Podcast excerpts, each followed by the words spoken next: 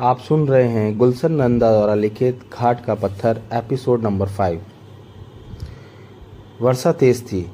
हम सीखता से भागे कि बस पकड़ लें। यदि हम यह जानते कि सामू को वहाँ पहुँचना है तो हमारी ऐसी दशा क्यों होती?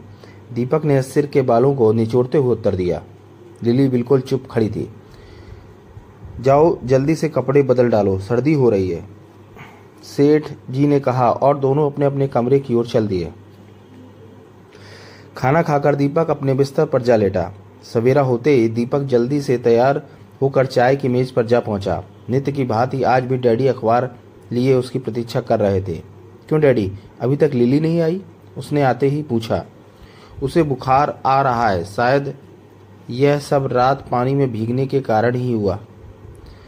तो मैं जरा उसे देखाऊं। पहले चाय तो पी लो, ठंडी हो रही है। बहुत अच्छा। दीपक ने कुर्सी पर बैठते हुए उत्तर दिया और जल्दी चाय का प्याला बनाकर पीना आरंभ किया। क्यों? आज बहुत जल्दी में हो क्या? अभी तो केवल आठ ही बजे हैं। डैडी ने मुस्कुराते हुए प्रश्न किया। नहीं तो? ओह आपका प्याला बनाना तो भूल ही गया जल्दी में। कोई बात नहीं। दीपक ने चाय बनाई और प्याला सेठ साहब के आगे रख दिया। सेठ साहब ने अखबार दीपक के हाथ में देते, देते हुए कहा सर्कुलर लिखता है कि इम्पोर्ट पर फिर से पाबंदियाँ लगा दी जाएँ। यह अवसर हाथ से जाने नहीं देना चाहिए। क्यों लिली? क्या हुआ? सब आप जैसे हितैषियों की कृपा है। इसमें मेरा क्या दोष है? वर्षा तो भगवान की इच्छा से हुई। परंतु आग बरसाने वाले तो तुम थे और लिली की आँखें फर्श पर जा टिकी। लिली, रात की बातों का कुछ बुरा तो नहीं माना तुमने? दीपक ने दोनों हाथों से उसका मुख अपनी ओर करते हुए पूछा, जाओ हटो, दुखी ना करो, तुम्हें बातें बनानी बहुत आ गई हैं। मैं तो जाने को तैयार हूँ, डैडी भी तो तैयार हैं। वैसे यदि तुम्हें मेरा ठहरना अच्छा नहीं लगता तो लो चला जाता हूँ। दीपक ये कहता हुआ आवेश में कमरे से बाहर चला गया। लिली ने भावपूर्ण मुस्कुराहट के साथ कहा, पागल मनुष्य को क्रोध कितनी जल्दी आ जाता है। फैक्ट्री बंद होते ही दीपक घर पहुँचा। सेठ साहब बरामदे में तैयार खड़े थे। कदाचित कहीं बाहर जा रहे थे। दीपक को देखते हुए बोले अच्छा हुआ कि तुम समय पर पहुँच गए। मैं अवकाश काम से बाहर जा रहा हूँ। लिली अकेली थी। कैसी तबीयत है अब उनकी? अब तो कुछ आराम है दोपहर को कुछ बुखार तेज हो गया था और पेट में भी सख्त दर्द था। डॉक्टर को बुलाया था, दवाई दे गया है। कब तक लौटेंगे आप? प्रयत्न तो शीघ्र आने का करूँगा। दवाई रखी है दो घंटे तक एक खुराक दे देना। बहुत अच्छा। दीपक लिली के कमरे में चला गया। लिली की आँखें बंद थी, शायद सो रही थी। उसने जगाना उचित न समझा और दमे पाँव लौट पड़ा। कौन है? दीपक, तुम आ गए? लिली ने उसे देखकर पुकारा। मैंने समझा कि तुम सो रही हो। वैसे ही आँखें बंद थीं। नींद कहाँ? डैडी कह रहे थे कि दिन में कष्ट अधिक था। अब कैसी हो? अब तो तनिक आराम है। बीमारी भी सुंदरता की उपासक है, नहीं तो मैं तुमसे अधिक भीगा था। तुम्हें तो बस यह हर समय हँसी की सोचती है। देखो, सामने मेज पर थर्मामीटर होगा। दीपक ने मेज पर से थर्मामीटर उठाया और धोकर लिली के मुँह में रख दिया। उसे अब भी सौ डिग्री बुखार था। देखो, सामने से कुर्सी ले आओ और मेरे पास बैठ जाओ, लिली ने थर्मामीटर दीपक के हाथ में पकड़ाते हुए कहा। दीपक कुर्सी लाकर उसके समीप आ बैठा और उसके मुख की ओर देखने लगा। कभी कभी लिली भी उसकी ओर देख लेती। किसी के पैरों की आहट हुई। दीपक ने मुड़कर देखा। वह सागर था। आते ही बोला, हेलो दीपक। और फिर लिली को संबोधित करके बोला, क्यों लिली, तबीयत तो ठीक है? वैसे ही जरा बुखार आ गया था। मैंने सोचा कि न जाने आज कॉलेज क्यों नहीं आई। रात को तुम लोगों ने बहुत प्रतीक्षा कराई। कहाँ चले गए थे दोनों? वास्तव में बात यह है कि हम लोग खेल, वास्तव में बात यह है कि हम लोग फ़िल्म समाप्त होने से पहले ही आ गए थे। मेरी तबीयत कुछ खराब हो रही थी। तो पूरी पिक्चर भी न देखी।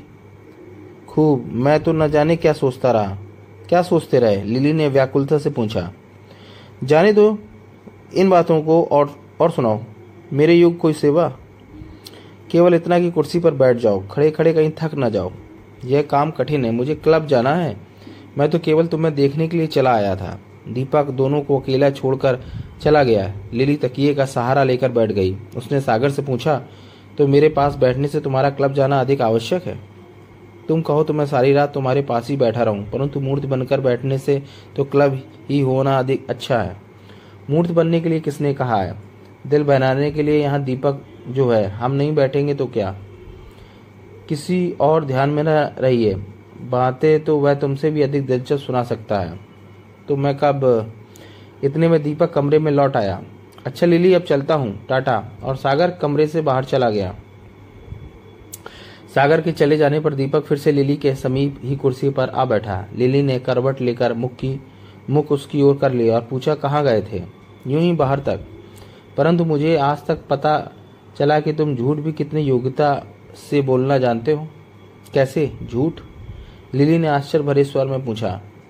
यही कि हम आधी पिक्चर छोड़कर आ गए। लिली हंस पड़ी। तुम्हारा मतलब यह है कि सच बोल देते कि तुम्हें मेरा उसके साथ जाना पसंद नहीं? नहीं तो? मैं स्वयं डर रहा था कि कोई इस प्रकार की बात ना कह दो कि वह मुझ पर आए। यह तो अच्छा हुआ कि तुमने हवा का रुख ही बदल दिया। क्यों मानते हो गुरु? तुम तो कहा करते थे कि पुरुष अधिक होशियार होते हैं स्त्रियों से। अच्छा भाई हमारे तुम जीती उठो, दवाई पी लो। यह एक और मुसीबत। मुसीबत कैसी? कड़वी इतनी है कि पीते ही नानी याद आ जाए। थोड़ी चीनी ला दो। पगली कहें कि कोई दवाई के साथ भी चीनी खाता है?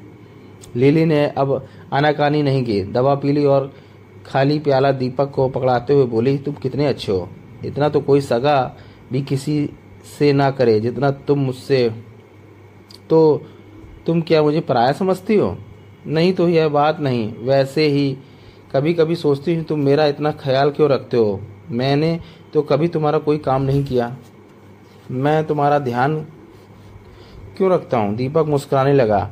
इसलिए कि तुम मुझे अच्छी लगती हो। और जो वस्तु किसी को अच्छी लगे, उसके लिए मनुष्य क्या क्या करता है, यह तो तुम भली प्रकार समझ सकती हो। तुम्हारी यह कविता तो मेरी समझ से बाहर है। जरा सामने की खिड़की बंद कर दो, हवा आ रही है। दीपक ने उठकर खिड़की बंद कर दी। एक काम कहूँ, करोगे? लिली दीपक की ओर देखते हुए बोली, क्यों नहीं? उसने समीप आते हुए कहा, जरा मेरी पीठ सहला दो। न जाने क्यों बहुत देर से जलन हो रही है। लिली ने पेट के बल लेटते हुए कहा, दीपक चुपचाप उसके बिस्तर पर बैठ गया और धीरे धीरे उसकी पीठ सहलाने लगा। लिली बोली, तुम भी कहोगे, हुक्म चलाए जा रही हूँ। करूँ भी क्या? और घर में है ही कौन?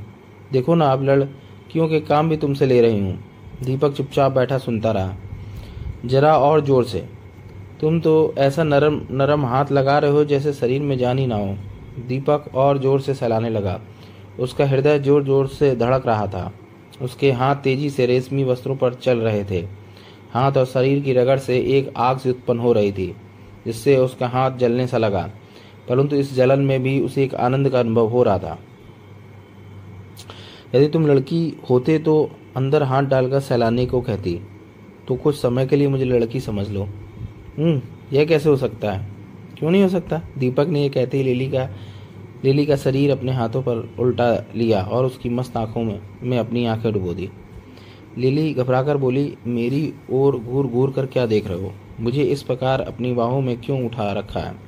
तुम्हें ध्यान नहीं कि मैं बीमार हूँ? दीपक उसके हृदय की तेज धड़कन स्वयं अनुभव कर रहा था। ओह, मैं तो भूल ही गया कि तुम बीमार हो। उसने लिली का शरीर ढीला छोड़ते हुए कहा और कुर्सी पर जा बैठा। लिली क्रोधित होकर बोली, यह कभी कभी तुम्हें क्या हो जाता है? तुम पढ़े लिखे भले मनुष्य हो, फिर न जाने जंगलीपन क्यों कर बैठते हो? कल रात भी यह कहते कहते वह रुक गई। लिली, मैं एक मनुष्य हूँ देवता नहीं, परंतु यहाँ कोई देवता बनकर रहना होगा। यह किस प्रकार संभव है? कोई आग में जल रहा है और उसके कपड़े न जले? साफ़ साफ़ कहो, तुम क्या कहना चाहते हो? दीपक ने लिली की ओर देखा। कितनी सुंदर लग रही थी। वह आज अवश्य अपने हृदय के उद्गार उसके सामने उड़ेल देता और वह बोल ही, तू पढ़ा। लिली, मैं तुमसे प्रेम करता हूँ। तुम्हें अपना जीवन साथी बनाना चाहता हूँ। अब तुम्हें हुआ क्या है? होश में तो हो। होश में हूँ। बहुत दिनों से प्रयत्न कर रहा था।